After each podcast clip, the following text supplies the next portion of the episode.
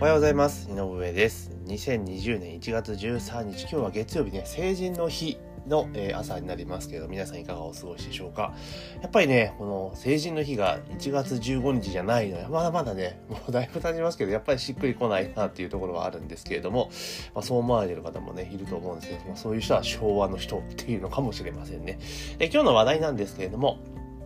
70歳定年制、定年法導入へ、企業が社員の起業などを支援というところで、まあ、そんな記事が出てましたので、まあ、それについてですね、お話をしていきたいというふうに思っております。よろしくお願いします。え記事の冒頭の、ね、ヘッドラインのところなんですけど、えー企業に70歳までの就業機会確保への努力義務を課す。えー高年高年齢者雇用安定法の改正が、えー通常国会に提出される。60代の働き手を増やし高少子高齢化で増える、えー社会保障費の多彩を手出す手支え手を広げる狙いがある。定年延長だけではなく再就職の現実や、えー企業支援などのメニューも加わるのが特徴だというところなんですね。で、今って、えー65歳まではある程度こう義務化をされているんですかね。えーと65歳までは再雇用かっていうところでやってると思うんですけど、まあそれがね、どんどんどんどんまあやっていくと。で、まあ少子化が進んでいてね、高齢化が進んでいる中では、まあまあ当然の流れかなっていう気はしてましたけれども、まあ70歳定年というところですね。で、今、一旦は努力義務なんですけれども、でもこれおそらくあと数年したら多分、あの、65歳前と同じような感じになるんじゃないかなという印象はあります。で、えーそもそもですね、今日本人の平均寿命っていうのが、ざっくり言うとですね、えー男性が81.09歳で、女性が87.26歳なんですよ。今ね年、年金の支給開始年齢が確か65歳じゃないですか。だから男性の場合でいくと、まあ約ざっくりと14年ぐらい。えー、14年で24年か。あじゃあ、10、えー、14? で、15、16年か。16年。男性で16年。女性でいくと、もう20年、22年ぐらいになるわけですよね。年齢支給開始から。なんですよ。で、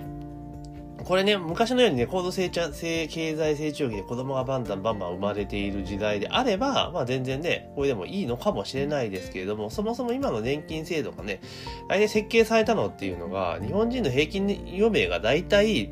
まあ、ざっくり多分70、70歳から75歳ぐらいの間に、まあ、着地するぐらいの年齢で多分考えられてると思うんですよ。だから、まあ、15年っていうところですよね。15年。マックス15年。だから理想でいくと、えーまあ、10年ぐらい。10年から15年間。っていうまあ年金で支給するぞでで。そもそも年金だけで生活できるっていう前提ではなくて、年金を、まあ、いくつか渡すと。それプラスアルファ、蓄えなり、働くなり、事業なりで、で、なんとか頑張ってねっていうのが多分、そそもそもの制度設計だったんですよね、きっと。なんですけど、その74、5歳の平均余命っていうのが、大体、あれなんですよね。1985年で74.78歳なんですよね、男性は。女性も80ずっと超えている状況なんで。まあだから、その、これでいくと、そのね、例えば男性と女性の支給年齢を変えるとかっていうのも、やっぱり考えていかなきゃいけないのかなと思うんですね。男女平等がとかいう話ではなくて、やっぱり平均余命からっていうところですよね。で、以前はまあ、専業主婦でされている方がほとんどだったのが、まあ、今働いている方がほとんどですからね、まあ、そうなってくると、もう制度自体を変えていくってことがそもそも必要なのかな。だから、えー当時ね、だから今の年金の制度設計でいくと、大体平均寿命が75、6歳前後のところが、まあ、制度設計の根幹多分なってると思うので、まあ、それがね、今ね、大体、女性で言ったら10歳ぐらい伸びてるわけですよね。男性でもやっぱり6歳、7歳伸びてるわけですよね。そうなった時に、じゃあ、もう年金の支給開始年齢を、もう実際今65からじゃないですか。もうそれを、また段階的にじゃなくても、段階的にか、しかないんだよね。段階的に、例えばまたさらに5年、えずらしていくっていうのをもうやっていかなきゃいけない時期だと思うんですよね。だからそもそもの制度設計を変えないよ。成り立たないわけじゃないですか。だから、やっていくしかないっていうところなんですよ。で、じゃあ年金のね、こうやって後にどんどん倒していった時に、当然不満が出ますよね。ななんでだどうだ出るんですけど、でもしょうがないわけじゃないですか。ってなった時に、じゃあ、えー働く、もうそもそも日本人の価値観として、今までね、なんだかんだ60歳で、まあ、ね、40年、マックス40年勤め上げて、まあ、あとは、えー、60から75だったら15年間のんびりしましょうね、みたいなテンションだったわけじゃないですか。だけど、それがもうすでに、えー、65で、60歳で引退したとしてもですよ。で、20年以上あるわけですよね。したら、やっぱりってことはなってくるわけじゃないですか。で、もうこの後ね、爆発的に、に、なんつうんだ、えー、人口が増えるってことは多分ないわけですよね。基本的には。ないわけですよ。だから、ベビーブームってことが起こるってこともないですし、で、今の人口構成っていうのは変わるってことはほぼほぼないわけですよ。で、このままいったら徐々に徐々にやっぱり人は減ってくるわけですよね。じゃあ、えー、経済がちっちゃくなってしまうってことも当然あるわけですし、じゃあ移民入れるのかっていう問題はまた別の問題が出てくるわけですよね。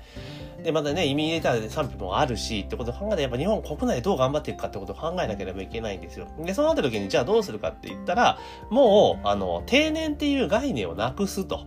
あの、生涯現役 っていう風にやっぱした方がいいと思うんですよね。うん。で、特に男性の場合、で、会社辞めると急に老ける人いっぱいいませんって思うんですよ。会社辞めると。なんか、一線から退くとっていうのが結構あると思うんですよね。で、逆に、ずっと仕事をしている人ってめちゃめちゃ年っていうのも若いじゃないですか。だから同じ、例えば、えー、会社とかで行くと、例えば、なんだ、もう、大手の企業とかになると、まあ、65歳までね、再雇用っていうのが絶対あるので、まあ、6、で、大体その企業の役職とかで行くと、まあ、50代中盤ぐらいで外れるわけですよ。まあ、役職定年っていうのがあってね、まあ、第一線から退くわけですわ。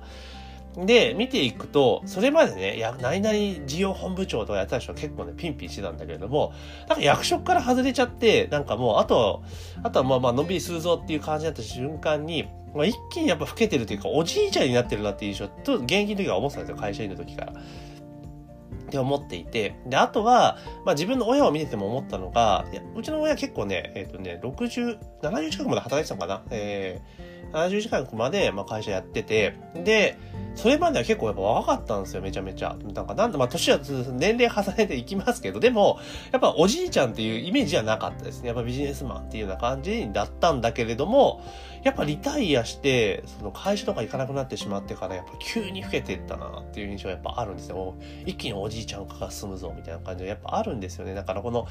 気持ちの問題っていうのもあるんでしょうけれども、やっぱこれをね、えー、やっぱ70歳までは普通にここで働くよりも、むしろもう、基本的には、えー、75歳までとか、まあ75歳まで働くと。いうところで、えー、75歳までの年金支給を、75歳から年金支給をで、だから今から10年下げると、後ろに。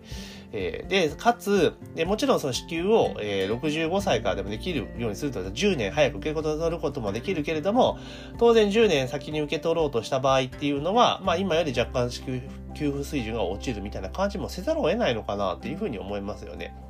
じゃあこれでじゃあ、例えば社会保障をね、なんとかするために税金を上げるとかっていうわけではなくても、そもそも、えー、もう考え方、価値観を変えていって、えー、例えば60歳、65歳定年とかでもいいと思うんですよ。で、その後の雇用の受け口をちゃんと作っておくっていうのが、やっぱ大事なのかなと思いますよね。だから生涯働くというところ。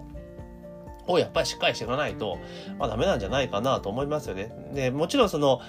えー、年齢と加齢とともに、その、やっぱりいろんなね、力が落ちていくっていうのは当然あるんですけれども、ただ、あの、何もしなくなると一気にダメじゃないですか。だけどずっと仕事を続けていたら、そんなことは絶対ないわけなんですよね。だって、えー、中小のね、その技術系の工場の社長さんとかって、やっぱ70歳超えても全然バリバリ元気じゃないですか。だからそれを考えると全然やっぱり、気持ちの持ち方とかそういうところもあるんですよね。当然その分、あれ医療とか、予防医療とかね、いう、なんか医療も、あの、予防医療ってことですよ。っちが重要で、あの、普通にね、あの、手厚くね、えー、病院に受けられるではなくて、もうそもそも病気にかからないような仕組みっていうのを使っていく。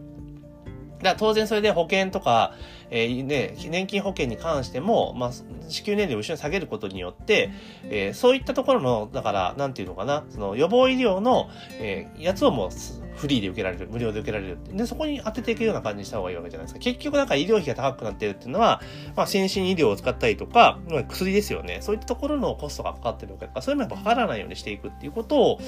やっぱやっていかなきゃいけないんじゃないかなと思います。まあ、少なくとも我々世代ね、今40代後半ぐらいという、俗に段階ジュニア世代は、まあ、間違いなく、あの、60歳で定年はないですよね。もうどう考えても。で、多分65歳までっていうよりも、下手すると70歳まで仕事、70歳定年になって、で、かつ、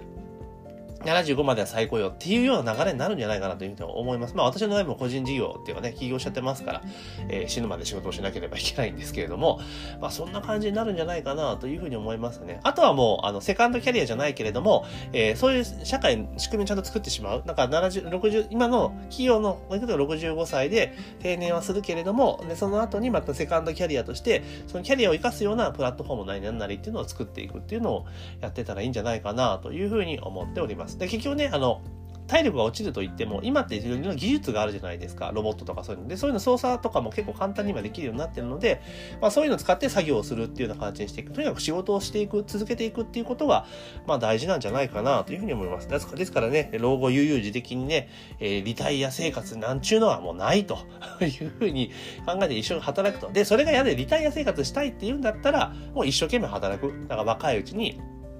一生懸命働いて、いっぱいお金を稼いで、で、それでリタイアする。それだったらいいと思うんですよ。ただ、えー、世間のね、一般的な中に乗ってったらもうリタイアはないと。